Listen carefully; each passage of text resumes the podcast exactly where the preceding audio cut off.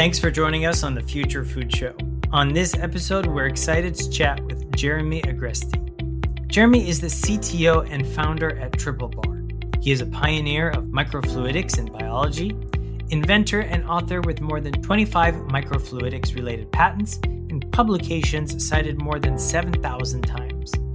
He's a serial entrepreneur whose inventions and patents have formed the basis of its products at 10x Genomics, Bio-Rad, Slingshot, Illumina, and more. He holds a PhD from the MRC Laboratory of Molecular Biology in Cambridge in the UK. On this episode, we really talk about how Triple Bar can speed up developments and advancements within the industry. Jeremy, I would like to welcome you to the Future Food Show. Thanks, Alex. Uh, awesome to be here. Jeremy, tell us a little bit about your background. Uh, yeah, so I'm a scientist. Um, I uh, grew up in Northern California, uh, uh, just outside of Sacramento. I think nearby where you are in, in Davis, and and uh, I, um, you know, I kind of uh, maybe my my background that got me into science is is a little unusual. I um, I was someone who started my academic career in community college. I went to Sierra College in, in Rocklin out of high school. Um, and uh, you know, I think that I think that you know I like to bring that up because it, you know, I, I think that one of the things I've really been grateful for in my career is that I was able to be kind of a late bloomer uh, in science and and uh, you know wasn't sure exactly what I wanted to do like a laser beam out of high school, but uh, but I, I I went to community college because that the opportunity existed, and I uh, I was really inspired by the especially the non traditional students that were there, uh, and I kind of learned from them like what it meant to be disciplined and to be excited about learning and and uh, taking evening classes with these people who had you know started their uh, their lives and and decided to go back to school was just like really inspirational for me and and uh, so I uh, so I went to community college for a few years, and then I and then I got my undergraduate at Davis. I studied genetics and biochemistry. Uh, learned a lot about population genetics and, and kind of natural evolution. Um, and um, there was some uh, what really kind of like sparked me in my career was uh, you know, having learned about all these natural processes uh, as, a, as an undergraduate, I, I, was reading work that was going on in uh, directed evolution uh, in uh, in the literature at the time, and there was work that was going on in the UK in the lab of a, of a scientist named Sir Greg Winter, who ha- had started to engineer antibodies um, by using a technology called phage display. Um, and the the thing that kind of blew my mind about that was that. Um, uh, what what he had shown was that um, the, you have these very complex systems in biology, and um, and they're basically essentially undesignable systems. They're so complex, but if you can sort of look at enough potential solutions, you can find the answer, uh, and and that's really what phage display did. It, it, it enabled us to engineer antibodies by um, by just creating a whole bunch of antibodies that might work and then selecting them based on their ability to work and um, and sort of nature solve the problem and uh, that just kind of blew my mind this idea that just large numbers could overcome these undesignable uh, uh, uh systems and uh, and so i actually went to the uk for for graduate school um, in in Greg's um, kind of overall department. I, I worked um, with an amazing scientist named um, Andrew Griffiths. And what we were doing was um, really taking this concept of large numbers uh, and uh, and applying them to other functions in biology. So, uh, so antibodies binding to a target is one function of biology, but of course there are many many others. And um, and uh, what we started to think about was like what are, what do we you know what technology needs to exist for us to be able to um, to to kind of apply these large numbers across any number of of um, things that we want to engineer in biological systems. And what that brought us to was miniaturization of test tubes. And um, and the way that we miniaturize was by creating droplets of water in oil. And uh, and so uh, that that work was. Um, uh, you know that was something that we we used to engineer enzymes at the time, but we had aspirations to engineer many more different functions in biology. Um, and the problem was that those those droplets of water and oil just were not controllable enough to be able to to really make uh, you know really predictable progress. And so um, then I kind of switched uh, switched uh, tacks a little bit. Um, I actually joined a, a, physics lab at Harvard as a postdoc. Um, a scientist named um, David Weitz, who was working on um, emulsions, uh, but controlling emulsions much more precisely using microfluidic uh, devices, and um, and so you know in the same way that we would sort of stir up uh, uh, water and oil to make uh, essentially like a vinaigrette in our in our in our biology lab. In the physics lab, we were able to make very precise and uniform uh, droplets of water that we could control, just like test tubes. And um, and so I and the team there, we sort of take took these concepts and and really kind of ask the question. Um, you know what are the different modules of, of function that need to exist in order to um, in order to um, uh, kind of recapitulate all the different things that you might do in the lab, uh, but do it at a micro scale and do it much much faster than you could.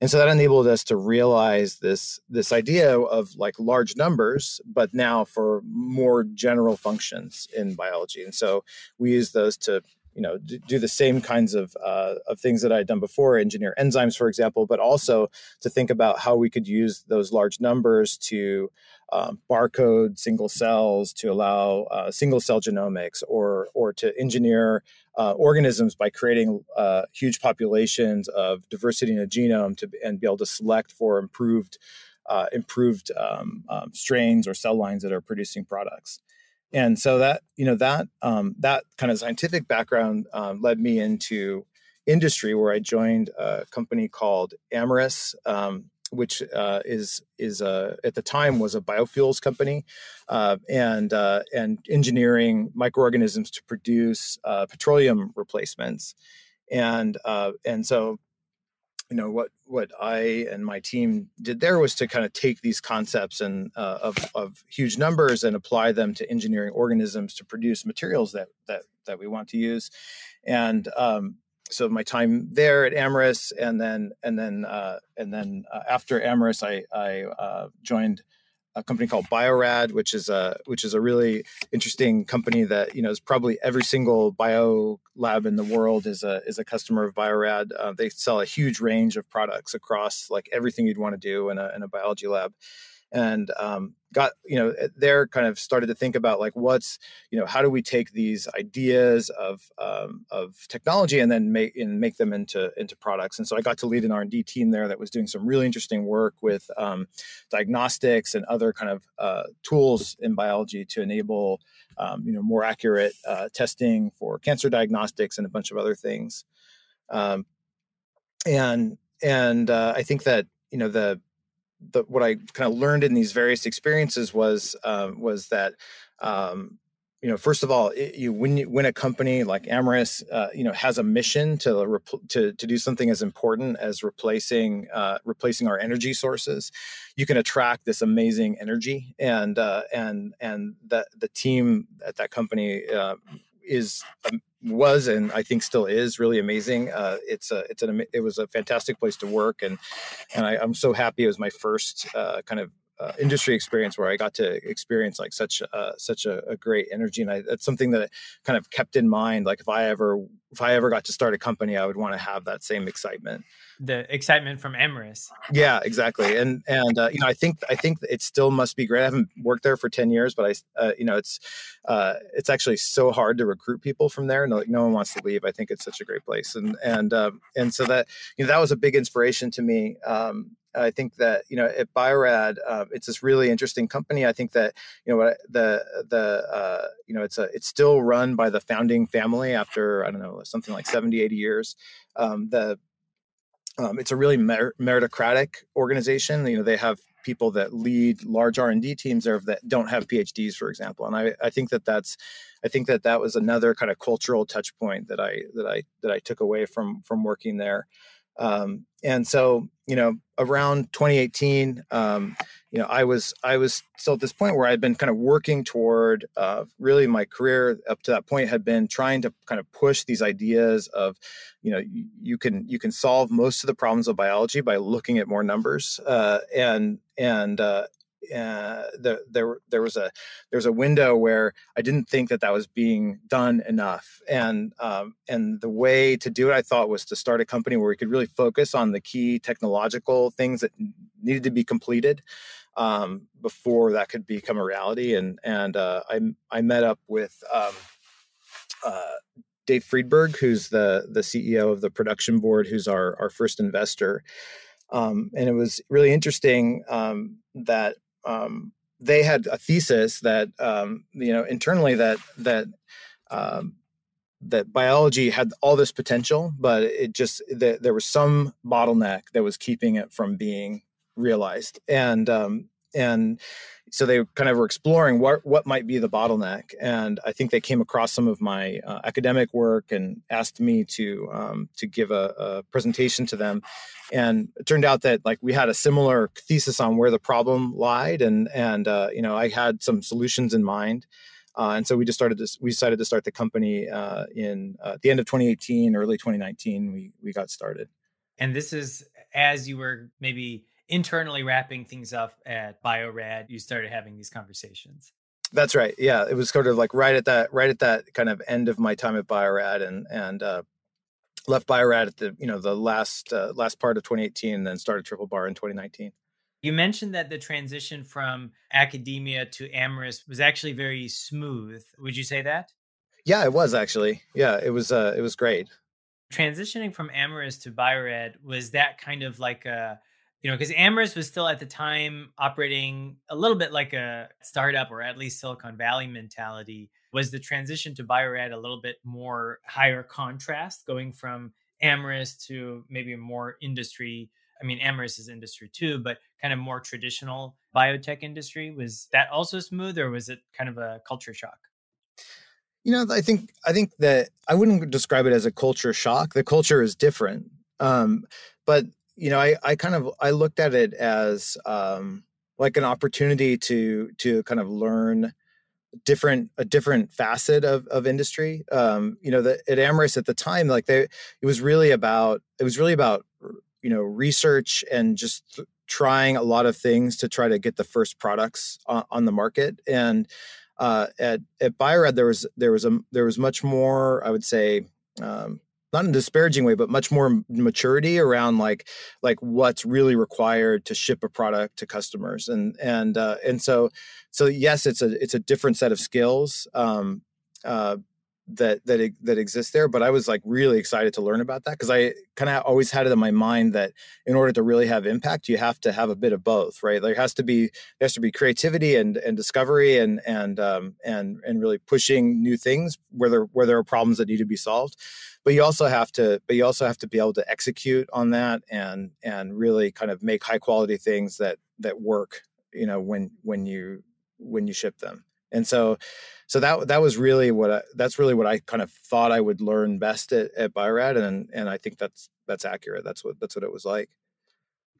Cool. And so uh, going back to Triple Bar, uh, maybe first before we even get into it, you know, where does the name come from in you know for this context? Oh yeah, uh, yeah. I mean, Triple Bar Triple Bar is the mathematical symbol for identity, right? It's the if you can imagine like an equal sign with an extra line on top.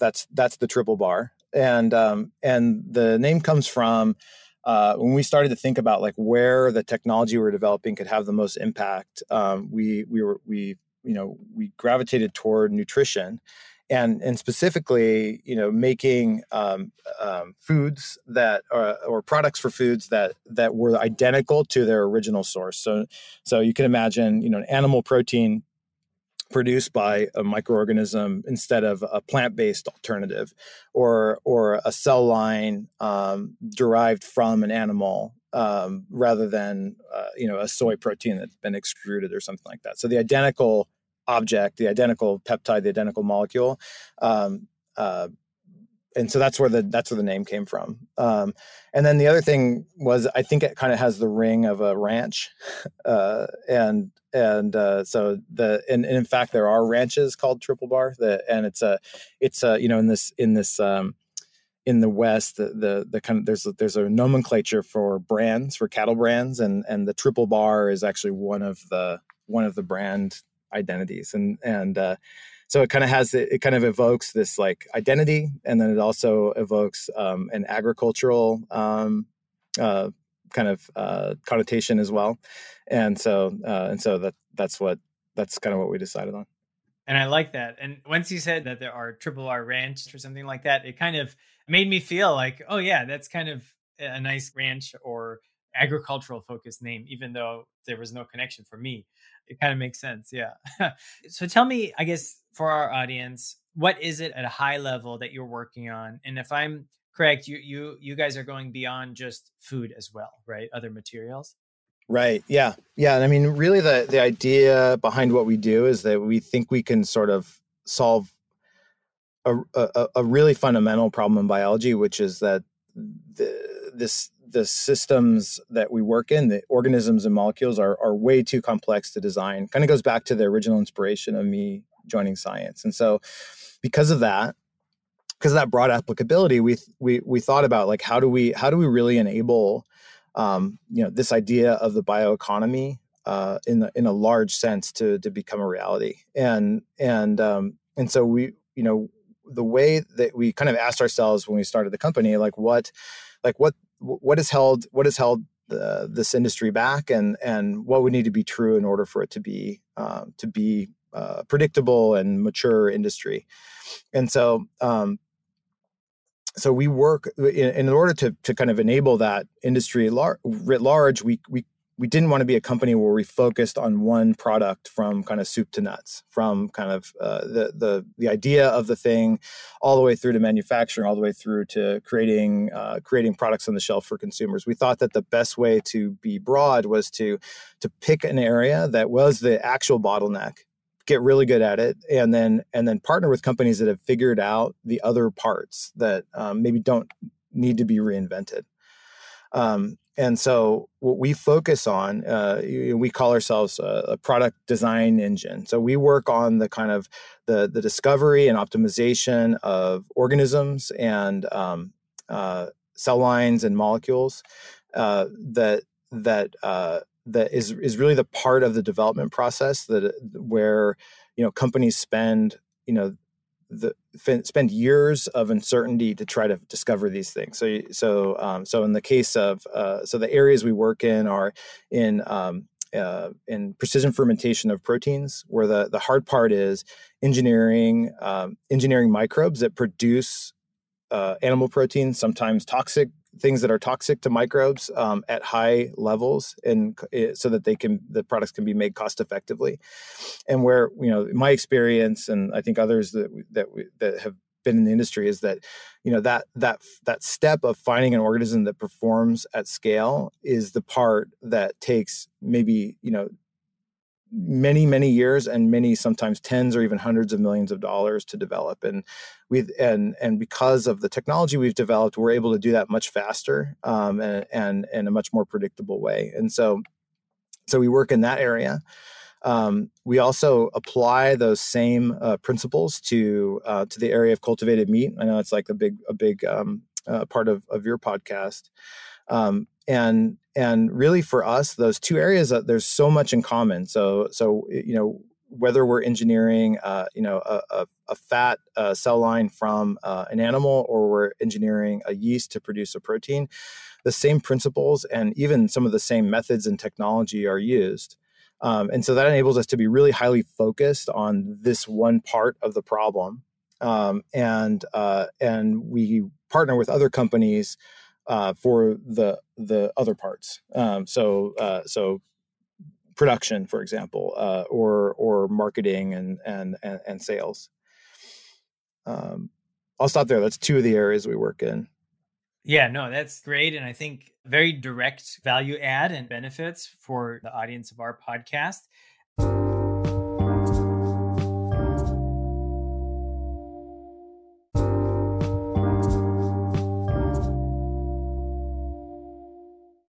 It seems like the typical stage in the r&d process that a company would work with triple bar is as early as day one and then i think you mentioned like some sort of uh, scale up or manufacturing consulting opportunities as well but i wanted to kind of ask you at which stage in the r&d process is kind of like prime for either a precision fermentation or a cultured meat company to start working with Triple Bar?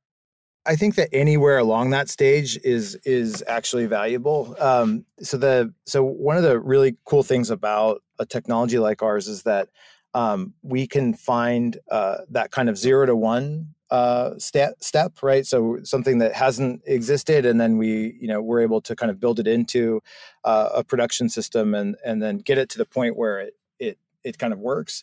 But then also, um, you know, it, you know, oftentimes companies uh, in our in our field have have gotten to a certain point, and then when they try to scale it, um, there's a there's a there's a disconnect between what they thought they the performance they thought they had and what they actually actually had, and and be, and we're able to um, to kind of engineer things that that are scalable, and so uh, and so we think we see ourselves as kind of partners with you know with you know real true partners with the companies we work with. Um, to the point where you know we we've we've announced recently um, you know a partnership that we have with a, a large um, dairy company called Friesland Campina, and our partnership is is to engineer uh, organisms that that produce um, produce dairy proteins, um, but but it extends not just like not just from the kind of mm, design of the organism to production, and then we hand it off. We actually we actually work together um, throughout scale up and and even into the future for uh, improvements in cost and and also um, and also uh, you know any other any other uh, uh, changes that need to be made to the system. So so we see ourselves as as really long term partners, and and in that case, it it doesn't really matter uh, what stage uh, what stage um, you know we we we enter the agreement. I see. Okay. I'm sure that your team is working with different types of equipment and hardware. Would you say that your team also creates customizations to hardware or custom hardware, in fact? We do. We do. Have, there's a there's a hardware component to our technology, and um, and that's that's uh, customized, and and we build it um, bespoke for us, uh, uh, and and so that's a that that is a big part of of of our platform is a hardware component. We don't sell hardware to other companies.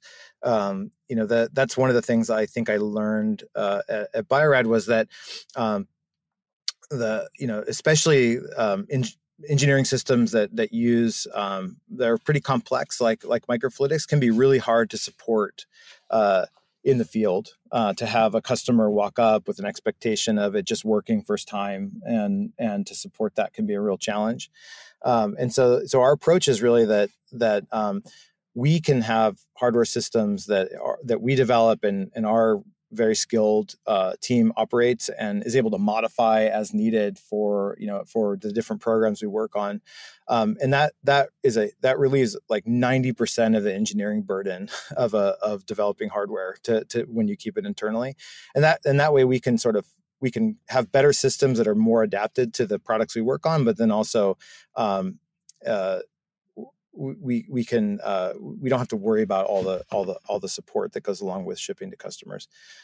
Um, you know, I would I would classify the hardware as is one part of our platform. The you know the organisms and the assays that we work with are are are really important, and they're not separate from the hardware. The the um, you know that we can't really have a a system that's really that really creates a lot of value or really solves problems by just like having a piece of hardware that with that operates in the absence of these other things and so so the we ha- we have to be able to um, to have like a deep understanding of the organisms we work with which are the hosts that produce the products or sometimes they are the products and uh, and then the the measurement systems that we use to that, to know that we're measuring the right thing uh, and that that when we find something that's improved it really is improved.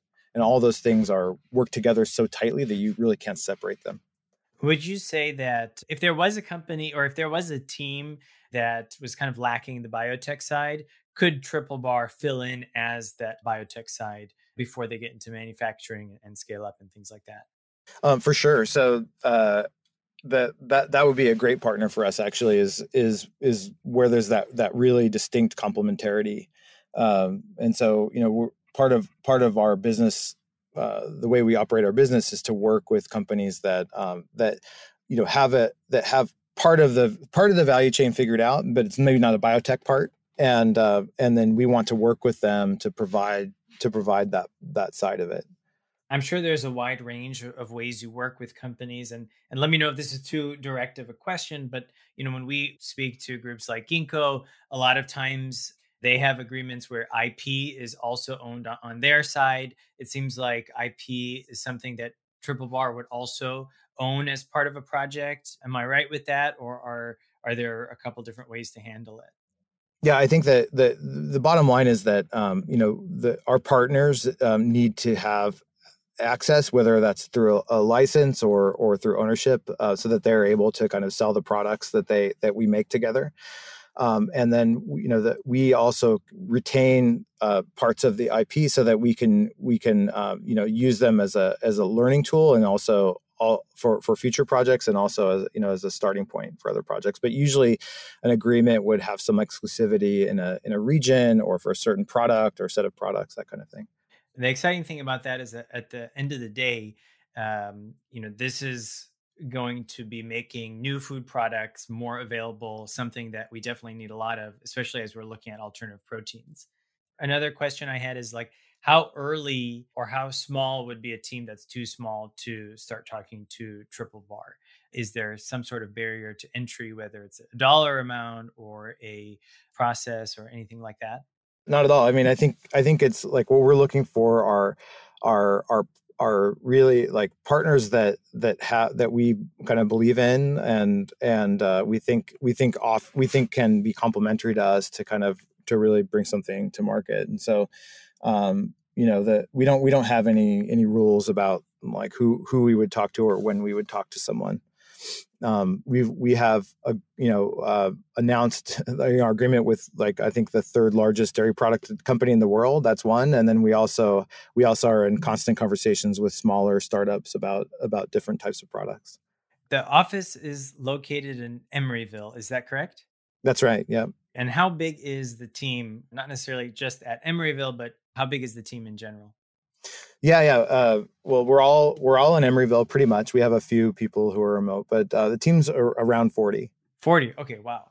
Going back to your experience through academia and then going into the industry and now the startup world, we have a lot of listeners on the show that are in some sort of academic program right now.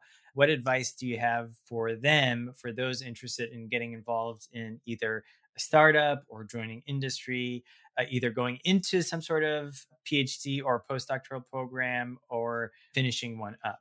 Any advice for those listeners? I think I think a lot of advice actually. Yeah, uh, I think that um, first of all, um, working at a startup is uh, in, incredibly fun and rewarding. Uh, I, I wish I had uh, done this sooner in my career, although I don't know for sure I was mature enough to to lead it. Uh, it has been really exciting. Uh, I think one of the things I one of the things I've learned is that um, you asked uh, a little while ago about um, you know the difference in culture difference between working at an established company like Bio-Rad or like a, a company like Amyris or, or Triple Bar. Um, something I've realized is that the work is hard and and challenging no matter what it is and uh and so eh, you know what what what i think is the most fun is when you have the the degrees of freedom to solve those hard problems and and at, a startup there's there's no more pure environment where uh, like every single person can have an impact on the final result no matter what your role is and i think that that that you know, given that problems are hard no matter where you work, uh, you know, it's really even more fun to to have the degree of freedom that you have and the impact you can make at a startup. So so I recommend it to anyone. Um, I you know there's often concern from people that um, startups are are unstable or or is riskier. Um, my advice to people on that is that you can think of uh, kind of a, a career uh, stability and then a job stability, and you should kind of think of those things as separate. And you know if you have a, a good skill set and and and experience your career is probably pretty stable. I think that i think that and especially if you live somewhere like the bay area where you know or boston or san diego to a certain extent where there's like an industry um, you, you can you can keep a steady career even if even if your job is is changes over time. And so so i i kind of advise people like not not like what's the worst that happens if your startup fails is you just go get another job and and people in our in our industry like the, the those skills are are in demand even as the industry is struggling a bit um, with some funding situations and other things i think that i think that these skill sets are in demand. And and uh, and so I, I recommend people go for it. Um, the the um, the other thing is i think around like how to get into the industry. I think that um, for us anyway uh, like, i think we're we're most interested in the kind of principles and and uh, that people have developed more than the specific knowledge often. Like we we we uh, and so you know i think one of the most important things you learn in graduate school is this feeling of ownership of a project and that you know if you don't do it no one's going to do it. And um, and even though in companies we work on teams so closely i still really think that that feeling that that principle of ownership is really important and it's hard to develop that um, you certainly can but it's you but it's hard to develop that outside of of of grad school. So if you're a more junior person in industry maybe doesn't have a phd you haven't been through grad school you know i think proving that kind of ownership and and um, and that that developing that that that trait of of um, like I'm going to get this done or I'm going to make sure it gets done uh, regardless is is a really important one. Um, uh, and so you know the the most the thing I kind of look at if when you know when we have when I'm looking at resume is is how how interested in are they is this person in working here? And like and and I think that it's so easy actually believe it or not to kind of rise above the average by doing a little research on the company you're applying to and uh, maybe some people who work at the company and coming in with a little bit of knowledge goes goes huge distances to to making uh, you know an employer excited about hiring someone. The career stability versus job stability is such a great way to phrase it because i think especially in this kind of like modern way of thinking where somebody doesn't get their degree and then work at a company for 30 years I think career stability is something that, like you mentioned, if you're in like a tech or biotech hotspot, you have that, right? So it really takes the stress off of things, and and it's uh, much more important to have career stability than job stability. So we're going to highlight that. That's great. Okay, good. Yeah.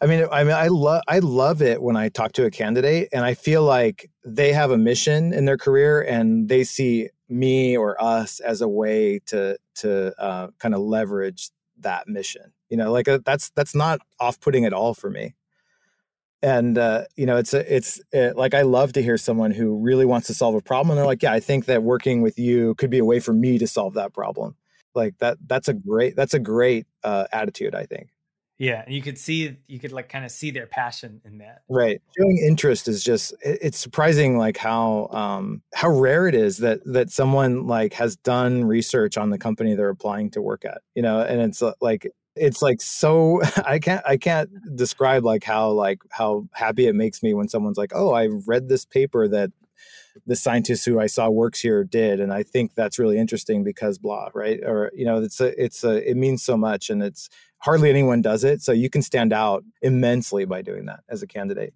It's funny because sometimes when you see that, it's like, oh, they're they're trying too hard. But then when you realize how so few candidates actually go and do that, you realize no, they're not like trying too hard. They're actually passionate here. Yeah, exactly. That's how I read it. I, I wouldn't read it as trying. Never. I would. That would never read to me as trying too hard. It would be. It would be like showing their true interest and passion, which is what we want. You can overcome a lot of hard problems with uh, interest and passion. yeah, yeah, and I'm I'm just laughing at how many I guess emails gotten in the past where it's just like dear sir or madame and, and it's it's just it's not the way to approach uh, connecting for jobs but okay so you can learn more about Triplebar at triplebar.com you could connect with jeremy on linkedin. You know jeremy are there are you guys hiring for open roles at Triplebar right now?